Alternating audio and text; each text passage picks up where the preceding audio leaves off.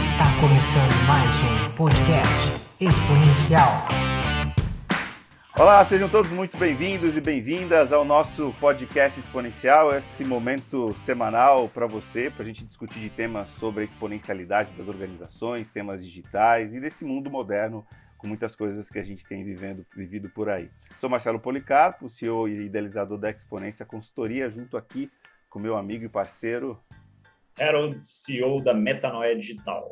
Maravilha. Você que está nos vendo pelo YouTube, já está vendo aqui a nossa convidada de hoje, uma convidada ilustríssima, que eu a conheci na HSM Expo agora, que aconteceu recentemente em São Paulo. Vi ela falando numa palestra super legal, ela vai dar uma palhinha para a gente o que, que é isso, vai falar de metaverso.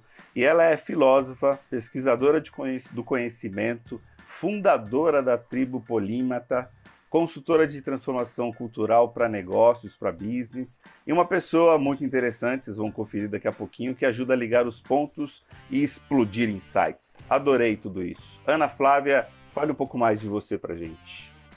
Oi, gente, tudo bem? Prazer, Ana Flávia, CEO de mim mesma. E olha que Maravilha. dá trabalho. Foi empresa complicada que eu Então Sem é dúvida. isso.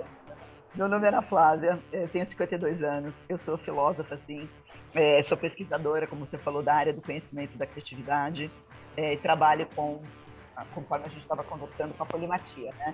Que é a habilidade que o ser humano tem e precisa ser desenvolvida de exercitar aprendizados de múltiplos simultaneamente e fazer o cruzamento desses conhecimentos para, do outro lado, sair com alguma solução que seja nova, útil e adaptativa para os problemas do mundo. Legal. Além disso, além disso, eu trabalho, trabalhei muito tempo, é, eu brinco, eu sou futura ex-coisas, né? Sou ex-futura várias coisas, né? Trabalhei 21 anos com tecnologia da informação, trabalhei bastante tempo como redatora publicitária também, e essa é, deve ser a minha quinta ou sexta encarnação profissional. Então, Nesta vida. Nesta vida. Nessa Maravilha. Encarnação, encarnação, dessa, encarnação na outra vida não tem graça, porque eu não Né? sei o que eu vou ser. É, exatamente. Eu tenho controle mínimo, né? É. E aí, o- a, a minha, o meu trabalho é esse: o meu trabalho é aumento de repertório é, e de entendimento sobre os grandes temas contemporâneos. É, grandes temas contemporâneos exigem grandes pensares. Não necessariamente um grande pensar significa um grande projeto. Um grande pensar pode ser um jeito mais inteligente de você arrumar a torneira da sua casa, mas tem Uhum. sempre um grande pensar por trás disso. E eu trabalho também com é, a expansão do entendimento dos conceitos, que são os conceitos mais complexos de tecnologia, daquilo que é entendido como tecnologia da informação, e a virada disso na aplicabilidade no dia a dia, seja da pessoa física, seja da pessoa jurídica. Então, Uhum. basicamente, eu sou aquela pessoa que as pessoas chamam quando ninguém está entendendo nada e a gente precisa descobrir junto o que que é aquilo.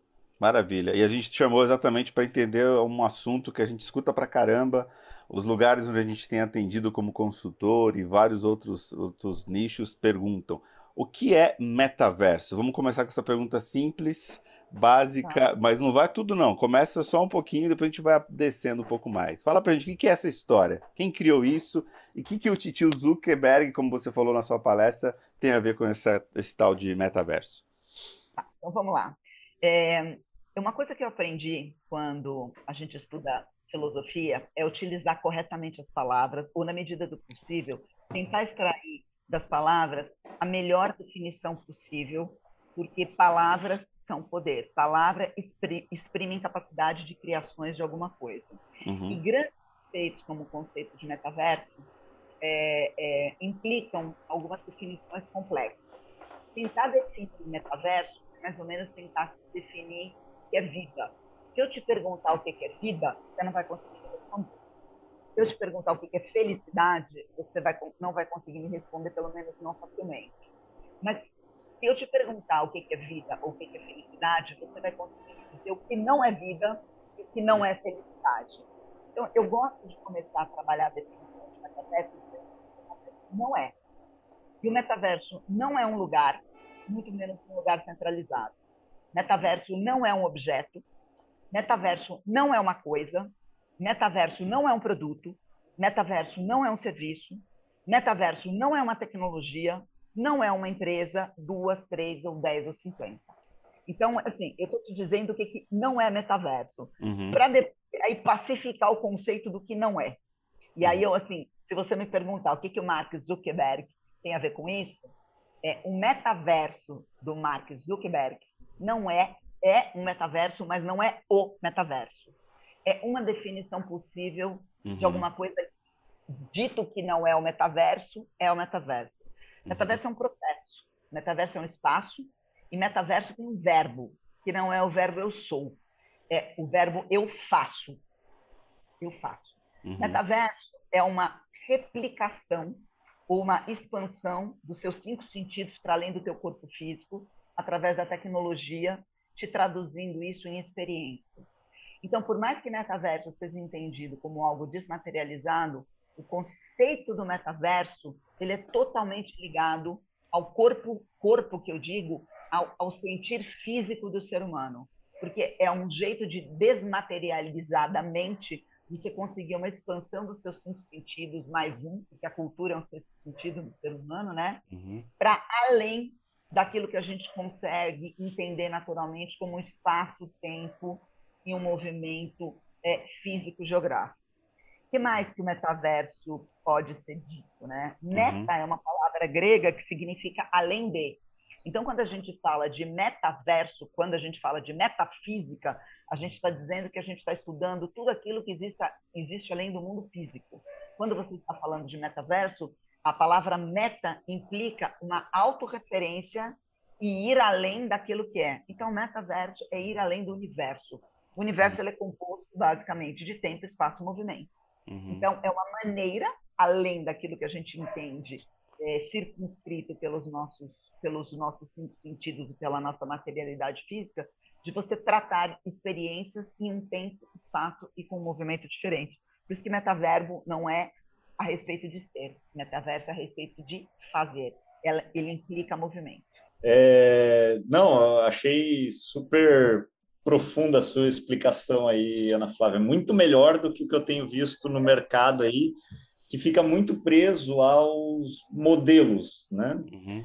Eu te pergunto, tem algum modelo hoje que você vê que tem se aproximado dessa realidade, assim? Sim, deixa eu te falar um pouquinho desses modelos que eu acho importante.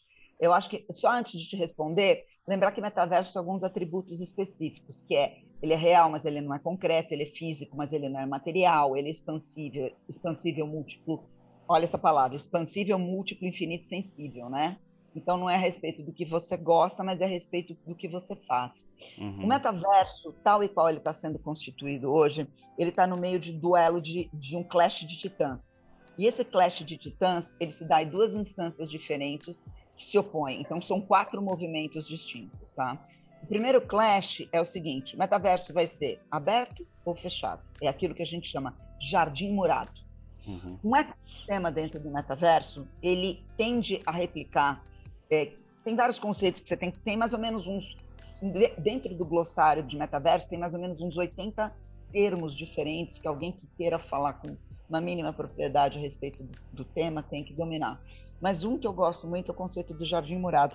O conceito do jardim murado é o seguinte: você vai ter quantos metaversos, é, a quantidade de metaversos é virtualmente infinita. Uhum. Modelos de metaverso pode ser um modelo centralizado, misto ou descentralizado. E o modelo centralizado está dentro daquele conceito que a gente chama jardim murado. O que é jardim murado? O jardim murado, se você pegar a conceituação política que a gente tem no mundo hoje, a gente tem estados-nação que estão migrando para estados-plataforma, porque as grandes empresas privadas hoje elas se configuram praticamente como nações. Elas têm políticas, leis, governança, sistemas de justiça, monetização, presença, banimento, é, ascensão e descenso social. Isso é praticamente um Estado-nação, uhum. feito um Estado-plataforma pega esse estado, plataforma, e, e leva para um, um ambiente metaverso. O que, que acontece? Você vai ter linhas de fronteiras específicas. Dentro daquelas linhas de fronteiras específicas, você tem sistemas políticos de governança, de distribuição econômica, de monetização, de justiça social. O que quer que você entenda dentro de um ecossistema? Esse ecossistema que se distribui por aquilo que a gente entende que são as sete camadas do metaverso, ele configura aquilo que a gente chama um jardim murado. O Jardim Murado, ele é um jeito de se entender o metaverso. Então, um duelo de titãs é quais empresas vão dominar as camadas de construção do metaverso até chegar no nível da experiência e o quanto de liberdade você vai ter dentro desse conceito do jardim murado. O outro duelo de titãs é o conceito do metaverso, ele vai ser suportado no jardim murado ou ele vai ter um metaverso espaço aberto? Então seria mais ou menos a disputa que a gente teve quando a internet foi estava nos seus foundations e as comunidades de código independente, de commons, é, é, whatever, né? de, tudo que, de tudo aquilo que a gente conhece, de comunidades que se autossustentam, se autogerem e, e te dão plena autonomia para você transportar a tua identidade e fazer o que você conhece, conheça, desde que, ou, e queira, desde que você obedeça às regras da comunidade, é uma outra perspectiva. Uhum. Na minha opinião, vão coexistir é, é, esses mundos. É, a gente tem uma tendência a caminhar pelo nível da segurança. Então, os conceitos de jardim murado eu acho que vão ser mais específicos, tá? Então, o metaverso do Mark Zuckerberg é um jardim murado. É um jardim murado onde a tua identidade digital, a gente não sabe se vai ser propriedade dele ou sua. Tende a ser uhum. propriedade dele. E, e, a grande briga é: você vai ser dono da tua identidade é, digital soberana? Você vai poder interoperabilizar o transporte da tua identidade, seja ela qual for, ou das tuas identidades entre jardins murados e jardins não, não murados, vão, quais vão ser as linhas dessas fronteiras? Uhum. Vai precisar de passaporte para isso? Uhum. Então, assim, esse conceito do Mark Zuckerberg é um jardim murado, é um ecossistema fechado, que obviamente vem, ele vem abrindo para criadores é, é, popularem e enriquecerem e fazerem esse mundo ser um mundo mais interessante, mas provavelmente você vai estar sujeito às leis do tio Mark Zuckerberg. Então, uhum. it's up to you. Sim. Se a gente olhar para a história da internet, aí a gente já começa a prever, né? No começo, até o Bezos outro dia compartilhou lá uma imagem de um jornal de finanças falando mal dele lá em 1990 e pouco e, e, comentando assim, ah, que o futuro da internet não era empresas centralizadoras como a Amazon, e sim as pessoas vendendo direto para as pessoas. E aí a gente vê a Amazon gigante e os exemplos que o pessoal usou no jornal, todos meio que morreram, assim, né? É, é interessante isso. Eu acho que dá para começar a ver esse paralelo, né? Você falou aí, ah, será que a gente vai poder navegar entre o jardim murado? Se a gente parar para pensar, né? Hoje você se conecta em outros sistemas, fazendo single sign-on com Google, com Facebook, entre aspas, eles estão deixando você usar a sua identidade no ambiente deles em um outro ambiente digital, né? É, só que, claro, isso acaba gerando dados para eles também, né? Não é à toa que eles te deixam entrar lá, né? Então, a, a, as provas de identidade zero... Bom, o que, que acontece, tá? Existe uma diferença brutal entre esses conceitos dessa, dessa internet que se sonhou descentralizada, mas se tornou, digamos assim.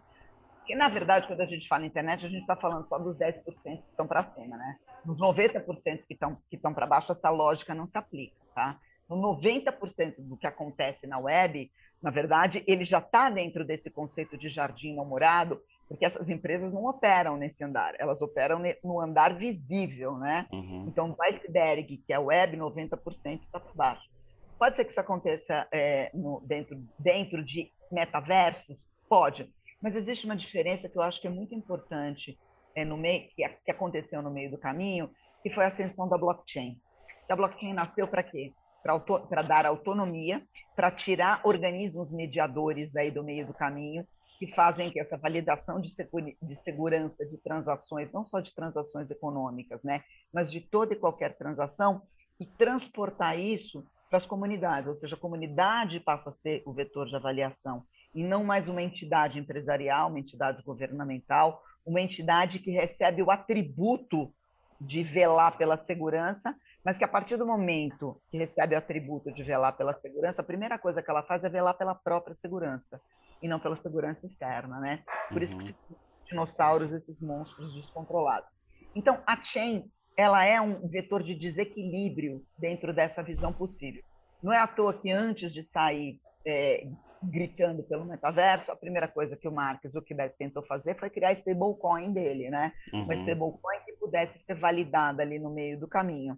Pode ser que ele retome isso? Pode. Pode ser que a comunidade valide o valor da stablecoin? Claro, porque afinal de contas nós estamos falando de potenciais 2 bilhões de pessoas que já estão é, mais ou menos orbitando ao redor de WhatsApp, Instagram e Facebook, e que eventualmente vão poder passar para esse universo. Mas assim, eu acho que tem muita água para rolar ainda debaixo dessa ponte para bater o martelo e dizer vai ser.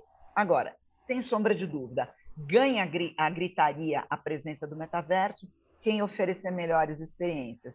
Experiências hoje passam por alguns layers, né? Passa pelo layer da descoberta, o inbound, outbound, desse marketing de complexo de conteúdo que a gente tem, chama marketing complexo conteúdo, né? Esse tipo de, de entrada e saída do metaverso. Mas a segunda coisa é, sem sombra de dúvida, o tipo de experiência que é oferecido.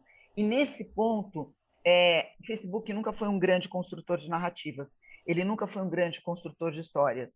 Ele sempre se uhum. apoiou na capacidade alheia de construir histórias. E aí as pessoas monetizam em cima disso, etc, etc. Quem está na frente são os grandes contadores de, de histórias, são os carnavalescos do digital, que é o pessoal dos games, que é o pessoal dos eventos, que conhecem essa estrutura, conhecem os motores e conhecem, na verdade, o poder de uma comunidade que é empoderada e começa a criar sides ao lado é, da história, da main history que está sendo contada. Uhum. Então, os players tendem a se mudar, até porque os, os fabricantes de, de, de, games, né, os produtores de games, eles são responsáveis por aquilo que é um dos pilares do metaverso, são os grandes motores de 3D. Quem tem um grande motor de 3D, quem consegue criar impacto visual, auditivo, futuramente háptico, olfativo e a expansão dos seus cinco sentidos te faz mergulhar nesse nível de abstração, está muito mais na frente, né? Uhum. Eu acho que o Zuckerberg ele está muito apoiado na questão da televiagem, que é uma coisa legal, que é uma que pouca gente se dedicou ainda a fazer isso, que é um nicho possível, uhum. que é um uhum. nicho possível. Talvez as empresas de varejo apostem em cima disso, talvez não. A gente não sabe. Uhum. É, mas assim, tem muita coisa acontecendo simultaneamente. É, Legal, Aninha. Acho que pensando assim na. na... Mas o importante que... é entender que metaverso é a respeito dessa experiência. Sim, sim. Acho que deu uma falhada. Não tem problema. Eu só queria comentar, Marcelo, é... quando você falou aí a respeito dos mais de 2 bilhões de pessoas que fazem parte do ecossistema da Meta, né? É, é interessante a gente pensar isso, porque muitas vezes ah, a gente pode estar escutando o nosso podcast dentro do nosso viés brasileiro que é um dos países mais liberais do ponto de vista de internet. A gente tem acesso a praticamente qualquer ferramenta. Versus boa parte da África, boa parte do Sudeste Asiático mais pobre, que para eles internet é o meta. Entendeu? Tem muito país que internet é acessar o Facebook. O cara não conhece todo o ecossistema de ferramentas que a gente tem, entendeu? Eu acho que nesses lugares, talvez a meta tenha realmente uma, uma vantagem, né? existe, um, existe uma coisa que, assim, o fenômeno do metaverso ele é tão complexo, Harold, que você tem que pensar em outros, outros vetores, tá? Existe um processo na internet mundial hoje que se chama cyberbalcanização. Você lembra quando os Balcãs explodiram? Iugoslávia para um lado, Jugoslávia... A balcanização é a explosão de alguma coisa que era una em vários fragmentos diferentes. Existem movimentos hoje de segregação e de separação da, das internets, né? Então, existe o movimento da criação da internet chinesa, existe a criação do movimento da internet russa, existe a criação. A União Europeia está incomodada com o padrão americano e ela está tentando criar a própria web, digamos assim, né? a própria internet é, europeia. Brasileiro, normalmente, se, e latino-americano se alinha com o americano. Então, existe um processo de cyberbalcanização das internets. Você não pode não olhar é, a ascensão, a assunção de um dos múltiplos metaversos possíveis, sem levar em conta essas variáveis. Você tem um componente geopolítico no mundo físico que pode vir a, re, a replicar ou impedir ou modelar a ascensão de N metaversos, jardins murados possíveis, a partir dessa premissa. Tá? Uhum. Então, assim, quanto de interoperabilidade não apenas em cima do metaverso, mas em cima dos, das internets possíveis que tendem a vir se fragmentando o mundo afora. A gente acostuma pensar a internet como uma coisa única, mas ela está deixando de ser. Uhum. Então você tem uma outra multiplicidade que está jogando aí no meio do caminho. Uhum. Ah, mas é, é, é, africano ou som, o cara da Somália tem, que só tem acesso à internet através do Facebook ele vai conseguir é, é, estar navegando entre outros metaversos? Depende. Existe uma briga aí entre esses, esses titãs, e esses titãs não é só o Facebook, Google, Apple. Você tem uma Roblox, você tem uma Unite, você tem a pró o próprio pessoal da Fortnite, você tem os criadores de mundo que já tem uma rodagem uma experiência muito grande no fornecimento de experiência, se tornando players poderosos. Eles podem ser players só de fornecimento de infraestrutura para as camadas que antecedem a experiência? Podem, mas algum deles pode decidir virar a mesa e falar: eu vou construir um metaverso que não seja mais um metaverso de game, seja um metaverso de experiência de qualquer coisa. E aí o caldo desanda. Então a gente uhum. vai ver muita coisa acontecendo aí no meio do caminho, eu acho que nos próximos 10, 15 anos, vai ser difícil até acompanhar as possibilidades. Uhum. Agora, não adianta ter metaverso se você não oferece ferramentas de descoberta. Como é que você faz um inbound, outbound da, da experiência que você está fornecendo? Então, tem um layer muito grande na dominação também da, da camada de distribuição de acesso. Tá? O inbound e outbound, como é que eu levo a pessoa até uma, o meu metaverso, esse é um problema, mas mais do que isso, minha preocupação, se eu fosse dona de um produto do metaverso, era fazer detecção em tempo real do que aquela pessoa está fazendo no metaverso. Porque o metaverso não é uma foto, o metaverso é um verbo de ação. Uhum. Então, acompanhar o que a pessoa faz. Uhum. E, e, aí o buraco é mais embaixo, bem mais complexo. Uhum. Legal. É, alguém, as pessoas estão nos escutando, podem ficar pensando assim. Inclusive hoje eu estava escutando rádio vindo para casa depois de um trabalho, o Sadenberg entrevistando uma outra pessoa da rádio CBN e o cara falando sobre metaverso. E o cara falou assim, cara, volta amanhã porque eu não entendi nada que você falou, porque de fato os conceitos são bastante mais complexos, superiores do que a gente imagina. E até alguém pode pensar, né, Ana? Ah, mas isso está muito longe da gente. A gente escutou Zuckerberg falando lá a gente viu o Bill Gates dizendo outro dia que daqui três anos as viagens internacionais vão terminar. A gente começa a escutar fundo de investimento, como se fossem notícias de um mundo muito distante do nosso. O que, que você acha disso? Nós estamos distantes, inclusive nós, Brasil e América Latina, países do terceiro mundo? As pessoas tendem a achar que metaverso está é, intrinsecamente associado a, aqueles óculos, né? Uhum. A, a, a, Google Glass, ou, ou óculos, ou HoloLens, a luvas hápticas e, e, e, alguma coisa que te coloque num universo de realidade simulada, de realidade, ou de, traga realidade aumentada para o seu dia a dia, ou que te coloque nesse nível de abstração. Mas tem dois exemplos, um é um exemplo clássico do mundo dos games, começando principalmente pela, pelos games que eram baseados em RPG, onde as, as, comunidades faziam as guildas e as construções de jogos, e, e aqueles mais adeptos mais, digamos assim, criativos e mais interessados começam a construir pequenos mundos laterais, pequenos sides em cima daquele universo que já existe. Mas um outro exemplo de metaverso bobinho, mas que é uma entrada para o metaverso muito legal, porque metaverso fala a respeito de experiências desmaterializadas, é o próprio Clubhouse ou Spaces do, do, é do Spotify, não, do Twitter, né? O Spaces do Twitter, onde você caminha por corredores, você caminha por salas, você está caminhando por salas, você está literalmente caminhando de bar em bar e, e você vai entrando, conversando com as pessoas em tempo real. Existem existe uma intensa carga emotiva e horas e horas e horas e horas de salas, de conversas. Eu mesmo já conduzi salas no Clubhouse que demoraram nove horas seguidas sobre ateísmo, Uhum. sobre a obra do Harari, sobre metaverso, sobre NFT, sobre qualquer tema. Uhum. Isso já é um ambiente de metaverso, porque não significa a total retirada de você do mundo físico, mas significa que as tuas emoções estão vi sendo vivenciadas em um universo que é desmaterializado, que é um universo auditivo. E, e a voz ela é algo profundamente emocional. Metaverso ele está ligado a, ao verbo fazer e o verbo fazer, ele não é um verbo racional. O verbo fazer, ele é um verbo emocional. Então, esses, essas pequenas, aparentemente inocentes experiências, elas já são experiências de imersão em metaverso. Pessoas ficam 10, 12 horas seguidas jogando. Pessoas, adultos, altamente capazes, politizados, compreendem, que têm uma vida normal, chegam a abstrair 8, 9, 10 horas de sua vida caminhando por corredores virtuais, entrando em botecos virtuais e conversando em rodas virtuais como se estivessem com seus amigos. Isso é uma pura experiência metaverso. Uhum. Então, assim, já faz parte da vida da gente, nós já estamos sendo introduzidos e a gente começa esse processo com a expansão de um ou dois sentidos específicos, que normalmente é, é a, é a visão e a audição. E aí a luta titânica é para você começar a fazer extensão dos seus outros sentidos para a tua experiência ser mais completa. E o uhum. caminho é para isso. Olho.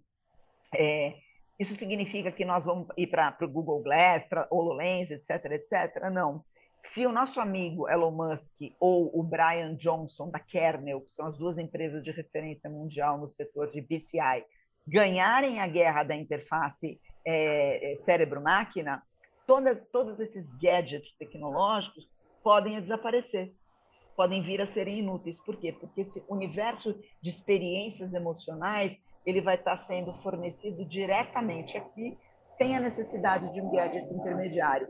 Isso não é loucura, porque a Kernel já lançou um, um, equipamento que não tem nada a ver com essas tiara picareta que o povo estava vendendo até há pouco tempo.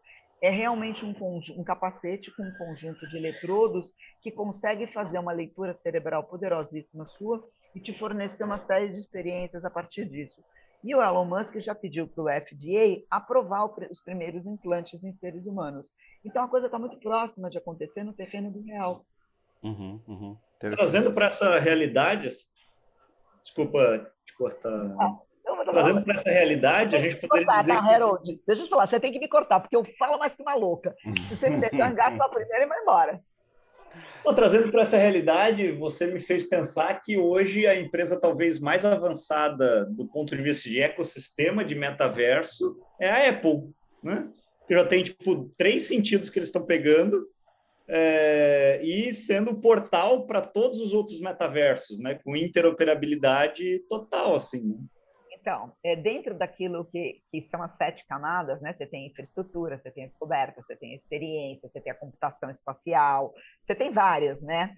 A Apple, ela está na camada de entrando na camada de infraestrutura pesadamente, porque o M1 tá, tá vindo aí para isso. É poderosíssimo o M1, e apesar de ser proprietário, ele vai ser base de placas que te permitem fazer isso ela trabalha a parte visual muito, de uma maneira muito interessante ela trabalha a parte de inbound, outbound, através da Apple Store e de outras coligadas, onde você baixa aplicativos que, uma vez conectados com gadgets ou não, te permitem começar a experiencializar isso. Ela está na camada de da economia da criação, que é uma camada fodida, que é onde está todo o dinheiro do metaverso para quem não trabalha com os foundations estruturais, ela está na camada de economia da criação e ela está proporcionando a experiência final. Então, assim, nesses layers aí, a Apple merece uma menção honrosa. A outra que eu considero que é muito importante, obviamente, é a Meta, mas ela ainda tem algumas camadas de layers do metaverso que ela não domina, que ela está lutando para dominar. E você tem empresas como a Nvidia, a Roblox, que é importantíssima porque ela tem os grandes motores e os grandes softwares de criação de metaversos, que estão sendo rebaixados para aquilo que a gente chama plataformas de baixo código. As plataformas de baixo código vão ser basicamente a possibilidade de qualquer um criar o seu metaverso acoplado a algum que já existe, sem necessidade de codificação. Isso já está sendo disponibilizado para o usuário final. Hoje, qualquer um cria um filtro no Instagram com quatro, cinco comandos. Uhum. Qualquer um cria um cenário para o seu vídeo no TikTok, para o seu Reels, com quatro, cinco comandos e um conjunto de, de, de, plataforma, de, de softwares que estão em plataforma de baixíssimo código. Então, o serverless, ele é uma realidade. O serverless permite a descentralização. E a descentralização é o grande conceito entre jardim murado e jardim externo. Isso é incontrolável. Eu duvido que alguma empresa, uma empresa vá poder dar conta disso tudo. A luta vai ser para que o seu ecossistema seja poderoso o suficiente para monetizar quem está na economia da criação do metaverso uhum. e para que ele seja sedutor o suficiente para capturar a experiência de quem quer vivenciar experiências. Mas, em contrapartida, o preço que as pessoas vão ter que escolher é o quanto da identidade soberana digital delas elas vão estar dispostas a abrir mão. E aí entra a questão de governança, política, sistema de justiça, o que pode, o que não pode, quais as leis que vão reger essas transações, não só comerciais, mas humanas nesse universo. Uhum. Ô, ô, Ana, Ah, fala aí, Marcelo. Não, Parou aí. Porque é um tema muito interessante, de fato, né? É, depois até dá para te falar de Marx. Quando você falou de Marx, eu achei máximo tocar nesse assunto, né? Mas eu queria tocar num outro tema que, inclusive, depois da sua palestra, gente fiz várias conversas com vários executivos que estavam lá, e sempre a preocupação um pouco da, da internet, a internet como uma afetação à psique humana, a esse universo todo que, em muitos aspectos, traz uma preocupação de, de, de saúde mental. E aí, quando a gente começa a pensar nessas personas criadas, inclusive você traz isso do jardim murado, e que pode ser que essa persona não seja essa naquela outra. Você vê um impacto é, de preocupação para as sociedades e para e a saúde mental das pessoas? Ou você acha que não? Isso vem diferente a gente já está habituado com isso? O que, que você entende desse lado? Porque é um lado de preocupação de algumas pessoas quando a gente fala de metaverso. Você quer a resposta fácil ou a resposta. É... Eu quero a difícil, aquela que não vai ser uma resposta. Tá bom. Então é o seguinte: é... existe uma coisa que é o seguinte: to, to, todo e qualquer movimento que a gente vê de tecnologias transformadoras, uhum. CRISPR, vamos falar de CRISPR, né, de edição genética, de melhor... edição genética é melhoria genética, tá? Então a gente Sim. precisa parar com essa hipocrisia. Já, ah, eu tô aí tô para isso para fazer para curar o câncer. É verdade, toda cura implica no futuro em uma melhoria do ser humano, porque aquilo que te cura te melhora. Então todo o sistema de melhoria é, humano, como o CRISPR, todo o sistema de é, cibernético, porque a, a, existe, existe uma cibernetização muito grande ligada ao metaverso, né? É, sei lá, a própria questão de realidade virtual, realidade aumentada, significa basicamente uma única coisa. O ser humano não está dando conta de lidar com o corpo humano, mais que corpo humano significa finitude. Uhum. A chave do, do ser humano, é, da psique do ser humano, é razoavelmente simples: minimização da dor e maximização do prazer. Para a gente ter minimização da dor e maximização de prazer, a gente desenvolveu esse sistema apuradíssimo, que são, que são os cinco sentidos. Então, assim, nós somos uma máquina de detecção de padrão de perigos uhum. e a gente transforma isso em comportamentos onde as emoções estão a cargo dele. Então, quando uhum. a gente fala de racionalidade, eu tenho vontade de rir, porque a racionalidade só existe porque ela é uma disciplinadora das emoções humanas. Emoções humanas. O corpo só existe como um suporte de expressão combinado com as emoções hum, humanas e a racionalidade ela só tem um papel de impedir o desgoverno das nossas emoções. Então, quando a gente fala muito de racionalidade, é desgoverno de emoções. Por que, que eu estou fazendo essa introdução? O metaverso, especificamente, como ele fala da extensão dos cinco sentidos do corpo, ele fala de uma transcendência corpórea. É, a, a, computação espacial dentro do metaverso é muito importante porque porque o ser humano literalmente enlouquece sem uma referência física de alguma coisa que lhe oriente no espaço, no tempo e no movimento. Por que que eu, o que, que é o meu movimento? O movimento é alguma coisa que eu faço em um determinado tempo, em um determinado espaço. O tempo é aquilo que eu conto para fazer aquele movimento naquele espaço específico. E o espaço é onde o tempo corre em relação àquele movimento. Então, esses três fatores definem a psique humana e o que a gente entende como capacidade de agir e de atuar.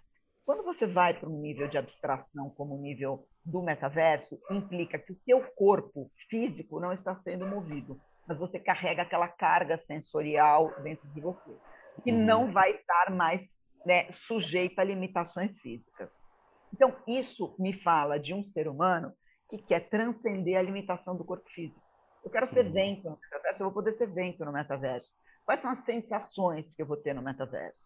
Então, eu acho, e aí é uma opinião da Ana, que nós estamos realmente na beira de uma separação filogenética entre humanidades possíveis. Uhum. Alguns seres humanos que a gente conhece como seres humanos tradicionais, convencionais, eles simplesmente querem abstrair esse mundo aqui que a gente está, querem se desligar desse mundo que a gente está. Uhum. Para eles, o metaverso vai ser o melhor lugar possível tem, um, é, é, tem uma, uma, uma síndrome, inclusive, que se chama síndrome de Proteus. Quanto mais poderoso eu sou no metaverso, mais eu consigo transportar isso para a minha vida real. Então, uhum. eu, sou um, eu sou um nerd desvarado, eu sou um frangote que ninguém presta atenção no mundo real. Eu estou habilitada no metaverso a ser um ser super poderoso, a minha psique se encorpa, mi, o meu nível de segurança aumenta. quando eu volto para a vida real, eu consigo carregar parte desses atributos para a vida real. Legal. Então você vai ter seres Sim. humanos se comportando de maneiras diferentes, mas uhum. existe um layer humano que efetivamente quer se desprender do corpo. Existe um outro layer que quer se sentir fisicamente melhor. Para isso, provavelmente vai se trabalhar nessa síndrome de Proteus é, para poder fazer esse vai e vem. E vai ter um número infinitamente grande de pessoas que vão adoecer psiquicamente. Por quê? Porque elas não vão dar conta de viver nesse nível de abstração sem confundir um universo com outro. Metaverso não é fantasia. Metaverso é um outro tipo de realidade. Uhum. E, e pode ser uma realidade extremamente dolorosa quando você volta para o mundo real. Grandes jogadores de, é, de players, né? grandes players de jogos, seja de, seja de RPG ou seja de Best Royale, relatam uma profunda sensação de dor quando eles têm que sair dessa abstração que eles, que eles estão. Então, assim, psicólogo vai ter um prato cheio para trabalhar, psiquiatra vai ter um prato cheio para trabalhar, pais e mães vão enlouquecer, Sim. relações familiares vão ser completamente redesenhadas. Sim, então, assim, preocupem-se, mas talvez a, a preocupação ela tenha que ser trabalhada de maneira a se pensar que tipo de ser humano eu quero ser daqui para frente. Maravilha. Show de bola. Imagina, né? Ah, eu quero ser uma árvore, eu quero ficar parado lá, tipo, o resto da vida, sentindo o vento batendo. Sentindo o xixi do cachorro descendo É, aí nasce uma laranja ali. Do... Uhum. Mas sabe que tem gente passando por experiências intensas no metaverso, tá literalmente morrendo de fome, né? A pessoa não quer voltar. Nossa. Eu imagino, porque eu já tive várias experiências assim com videogame, né? É, como bom gamer, e Cara, eu não chegava era no. Não era doloroso é? voltar? Não era doloroso? É, exa exatamente, exatamente. Era, era outra vida, sabe? Realmente, assim, outra vida. Tomara que a síndrome de Proteus tenha funcionado para você. Se você for é... pra caralho no GTA, você consegue transformar, a sua vida real. Essa conversa me fez lembrar do, do, do um podcast que eu escutei uma vez do Elon Musk dizendo sobre esses gadgets que você estava falando implantados no cérebro humano. Aí alguém começou a perguntar para ele, mas Elon, e se, e se, e se hackearem, fizerem, acontecerem. E você é, o futuro é, vai ser bem diferente do que é o nosso presente. A gente né? não consegue mais dar conta, e, e, essa é uma, é, uma, é uma coisa que acho que é preciso ficar claro. Ah, a uhum. Ana está pirando. Não, gente, a Ana não está pirando.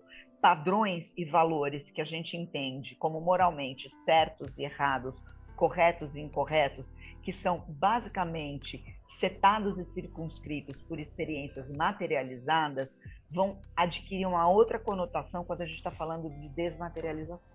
Uhum. Não, é... Nós vamos ter que redesenhar conjuntos de valores e de entendimento do que é certo e do que é errado. Sem dúvida. Para nossa realidade, né, muito simples de entender. O Uber era proibido em 90% dos países que ele está hoje e está aí, está todo mundo uhum. feliz. Né? Então começou ilegal.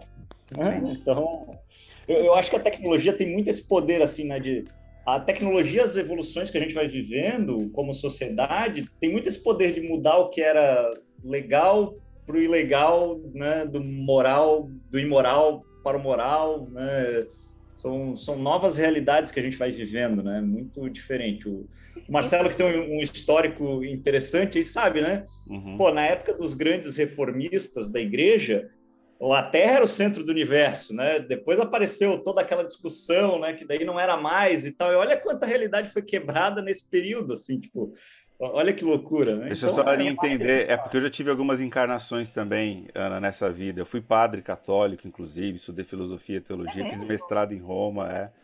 É por isso. Ô, tem Marcelo, algum... então é. vamos conversar um dia, me chama para um podcast vamos, vamos. sobre sobre a, é, a falácia da meritocracia. Opa! E assim, e a, basicamente a formação da meritocracia se deu no rompimento da reforma protestante, né? Uhum, e, e, como o conceito do trabalho se transformou na cultura do loser e do winner. E assim, tá muito, isso está muito setado em cima da, da, da, da, da ideia da graça e da salvação, do uhum. trabalho uhum. como graça e salvação. E aí, isso se desdobrou em uma série de conceitos que adoeceu a sociedade contemporânea e a gente está rachado não mais entre esquerda e direita, a gente está rachado entre o ganhador e o perdedor. Uhum. Isso está muito, muito calcado na reforma protestante. Então, abre um podcast dia, desse dia, mas abre com tempo, porque tem pano é, para manga. Mas com você, qualquer tempo é pouco. Você falou que fez um Clubhouse de 9 horas. O que, que é um podcast de 40 minutos? uma sala no Clubhouse para falar disso aí. Eu, eu acho que sim. É. Eu fiz a sala, a sala sobre a tirania do mérito, foram duas salas de 7 horas e meia é, em dois domingos distintos com 1.500 pessoas. Nossa, que delícia. Que delícia. Caraca. Muito bom. Ó, já fica para vocês, queridos ouvintes, assim, essas pessoas que eu falei para vocês que é uma pessoa super interessante, a Ana Flávia, aqui com meu amigo Harold, batendo esse papo super bacana sobre metaverso. O tempo é curto, mas deu para falar muita coisa, né, Harold? Caramba, velho. O pessoal vai vai sair desse podcast com a cabeça meio torta, assim, de tanta coisa que entrou aí pelos ouvidos. Não, Obrigado, foi, foi Ana, pela experiência auditiva e visual para quem está acompanhando pelo YouTube. Ainda não é um metaverso, mas já serviu como. Obrigado. Sensacional. Eu convido o pessoal aí a entrar lá nas salas da Ana no Clubhouse. Eu acho que vai ser sensacional aí, mind blowing. Maravilha. Eu, eu, não tenho muita paciência para rede social ultimamente, eu ando meio enjoada, porque assim, eu tenho tanto livro para ler, tanta consultoria para botar na rua, que tá faltando muito pouco tempo para a vida digital. Mas assim, me acha no Clubhouse de vez em quando, sim, me acha no, no, Instagram, no Instagram, me acha em vários grupos do WhatsApp, meu telefone é fácil, eu, eu sou figurinha fácil, então me chama que a gente vai conversar. Adoramos, adoramos você, Aninha. Sucesso para você. A gente vai se falar mais pessoalmente em podcast, em negócios. Muito contente de te conhecer. Prazer, obrigado pessoal pela audiência. Meninos, valeu fiquem... pessoal, até a próxima. Eu agradeço, fiquem bem, bem, fiquem sãos, fiquem fortes, fiquem felizes. Obrigado. Tchau.